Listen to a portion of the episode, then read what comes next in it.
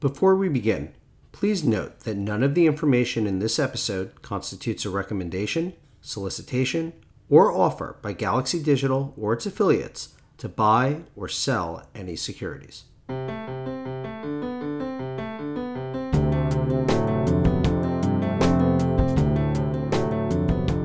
Hi, everyone. Welcome to Future Proof Digital Assets for the Modern Financial Advisor. I'm Jonathan Bronstein with Financial Advisor IQ, and as always, we are brought to you by Galaxy Fund Management. This is our fifth episode of Future Proof, and as loyal listeners know, we do like to sprinkle in listener questions from time to time. Well, today that sprinkle is a downpour.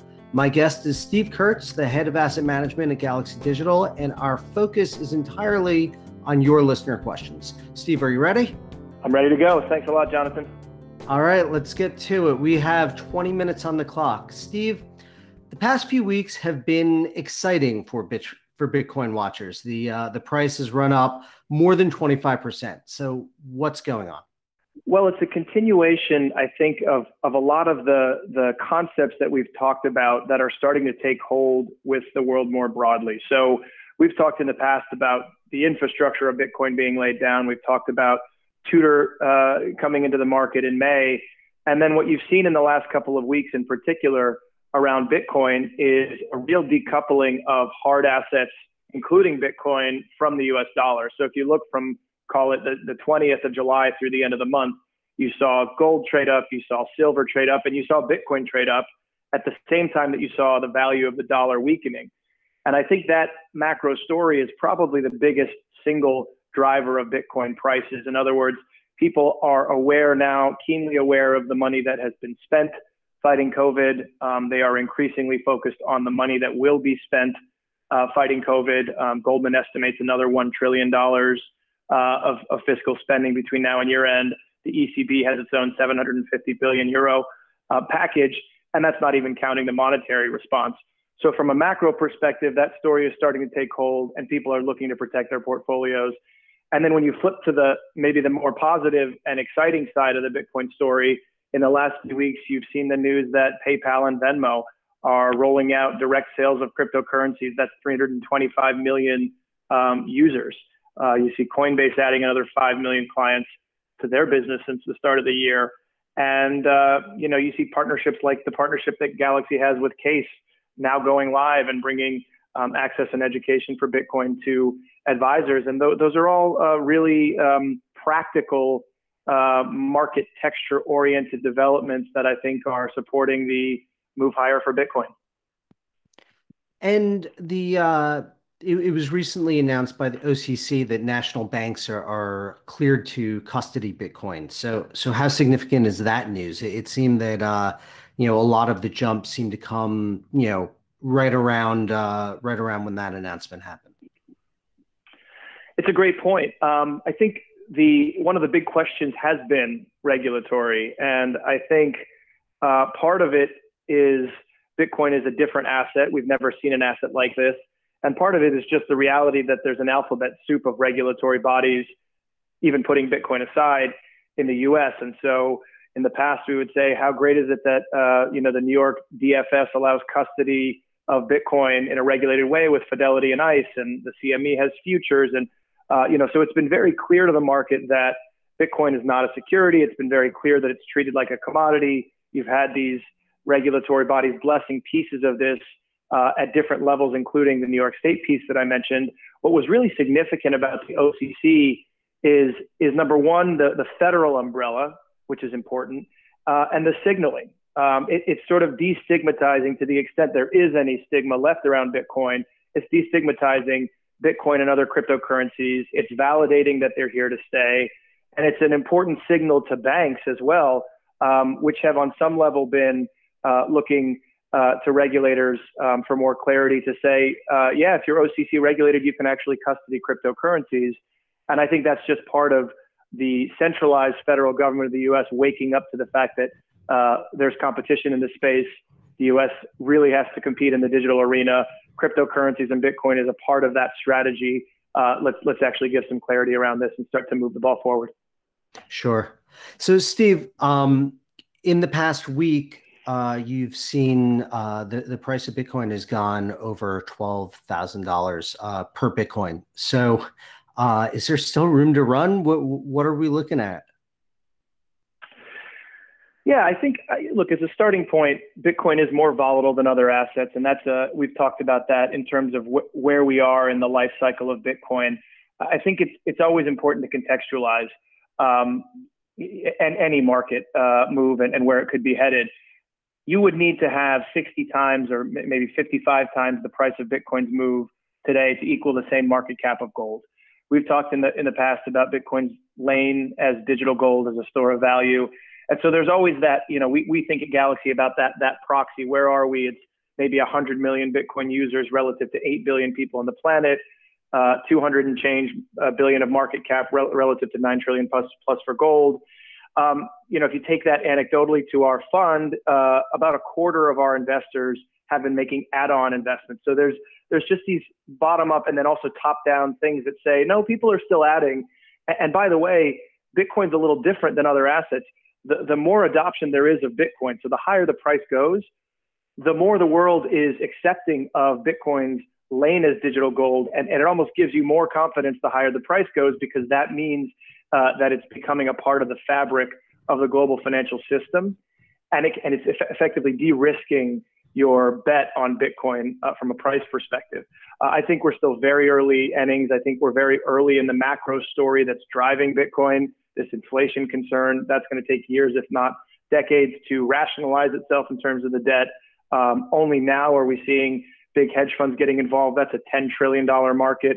Only now are we seeing the wealth market, which is a 20 trillion market in the U.S., start to dip its toe into Bitcoin. Uh, and so, yes, there, there very much is room to run, as our sense for all of those reasons. So, shifting gears a little bit because we are looking at our, our audience questions here. Um, audience member wants to know how do you evaluate bitcoin? Do you have any metrics such as you know and and the person threw out uh, miner capitulation um, uh, trading volume active transactions during certain time horizons? Um, take us through that. Sure. Um, it's there's a couple of ways to think about this um, and I'll, I'll, go through a few of them. So uh, obviously there is the security of the network um, and I think that's that's self-evident why that's important to something like Bitcoin, um, which is based on its robust and um, uh, distributed network. And so the simplest metric, if you want to look at uh, the security of the Bitcoin network from the comfort of your own home or your mobile device, is called the hash rate. And to really dumb it down, because uh, you know I, would love to go deeper, but uh, we, we we have only a few minutes. The higher the hash rate, the more secure the Bitcoin blockchain is. And essentially, what you're really solving for here and looking at this hash rate metric is how much computing power would it take for a theoretical negative actor to stage a 51% attack on the network and alter the functionality of the network? Bitcoin's great because its network has never been hacked. It's great because there's no centralized authority. And so there's always this question of what is the security of that that lives around the entire Bitcoin blockchain? And by that metric, we're at nearly an all time high uh, of around 125, 126 exahash per second. Um, you can go to blockchain.com slash charts. I think it's a great resource and you can click on um, total hash rate and track that yourself. There's also a, a number of great uh, additional resources on blockchain.com um, that are available uh, that we like to follow at, at Galaxy. Um, I think you can also look at the decentralization of the network. Uh, again, the more decentralized the network, the stronger and more robust, the more resilient the network is.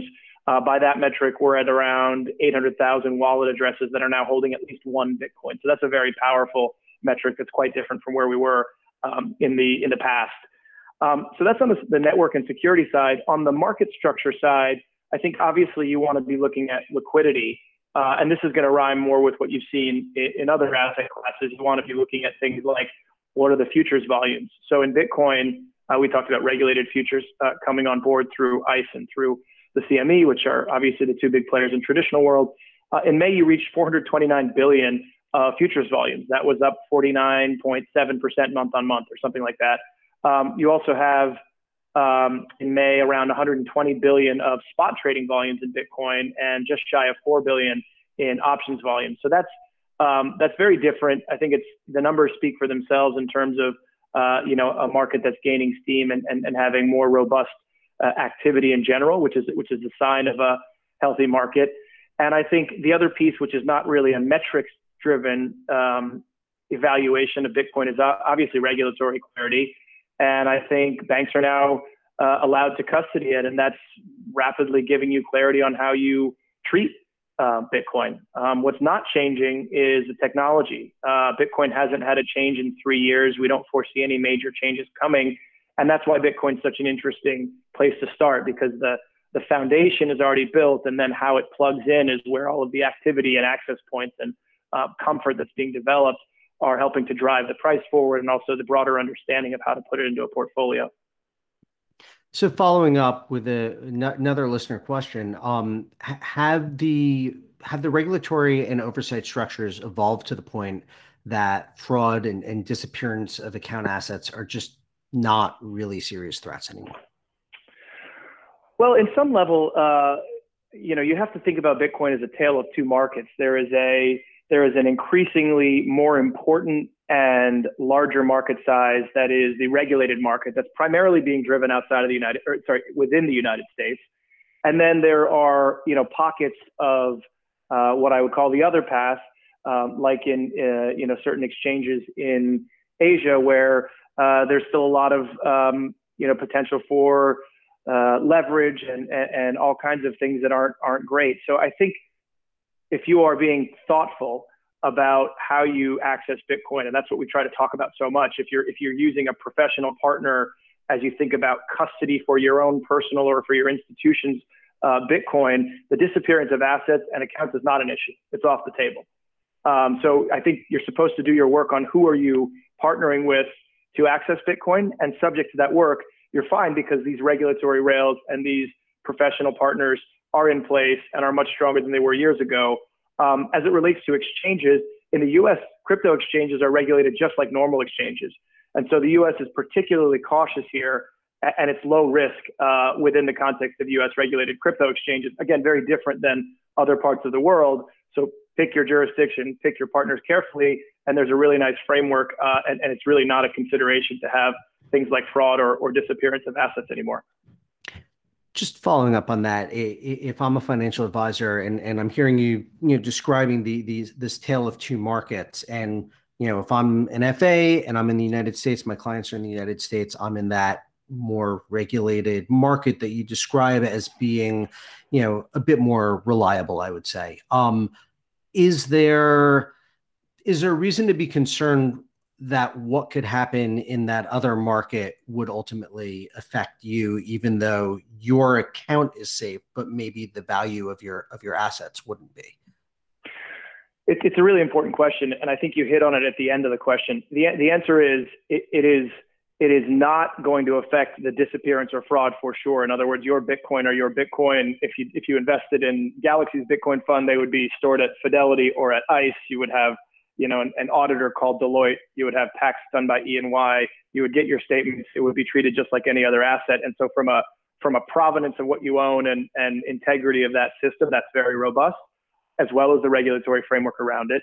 Um, I, I, think it, it it would be disingenuous to say that the other market doesn't affect its price. Of course, it does. And I think that's why that's why Bitcoin needs to be sized appropriately. That's why it needs to be explained, uh, and that's why there's some volatility to the underlying. Uh, you, you do have liquidations out of the Asian exchanges that can make for a bumpy ride here or there in, within Bitcoin. We think that's why FA should be telling clients they're not supposed to be trading in this. You're supposed to essentially put a, a, a buy and hold position like you would for a growth stock and not look at it for three, four, five years. You could look at it, but you know what I mean? Don't, don't try to get too active around the position uh, because over time, what you're really saying is we believe that this regulated market that's uh, continuing to pick up steam, and I talked about trading volumes and institutions and the wealth market, we think that's going to continue to grow um, for all the reasons that we've talked about in prior podcasts.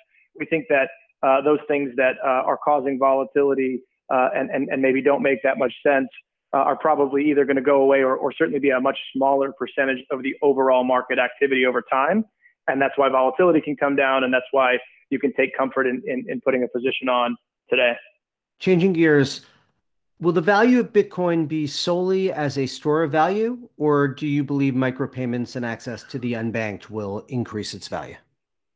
That is a that is a phenomenal question. Um, so, as a starting point, Bitcoin is is much more transmissible than gold. Um, so it it is it can serve as a more portable store of value, which kind of puts it in the middle of what you said, which is gold versus micropayments.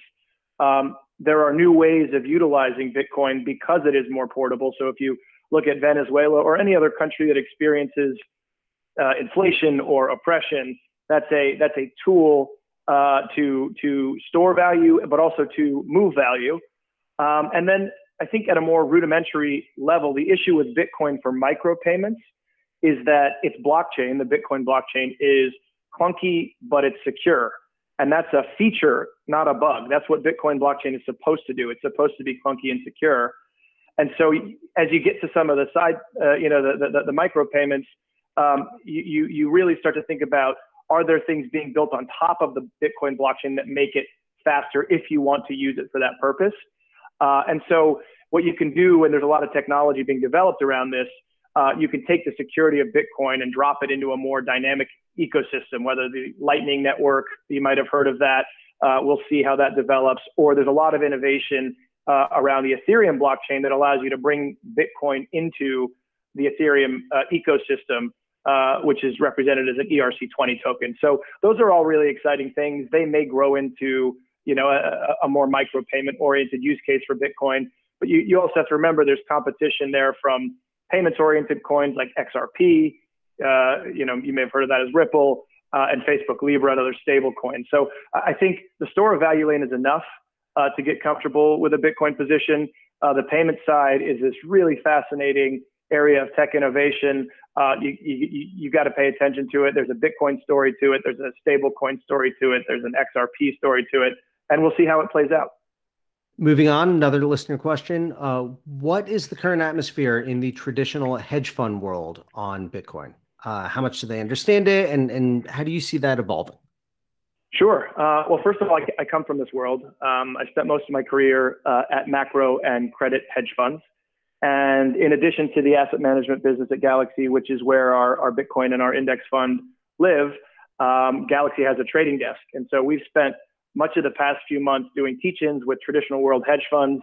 Uh, I, I, think the I think the Tudor letter that was sent out in May and the move by Paul Tudor Jones to come into the market was a watershed, uh, but also not just because of his um, you know his standing in the space, but also the thesis that he wrote about the great monetary inflation. What are the tools in the toolkit to combat these historic numbers. The GDP number last week was horrific. Um, the deficit is higher than it's ever been. The forward deficit looks terrible.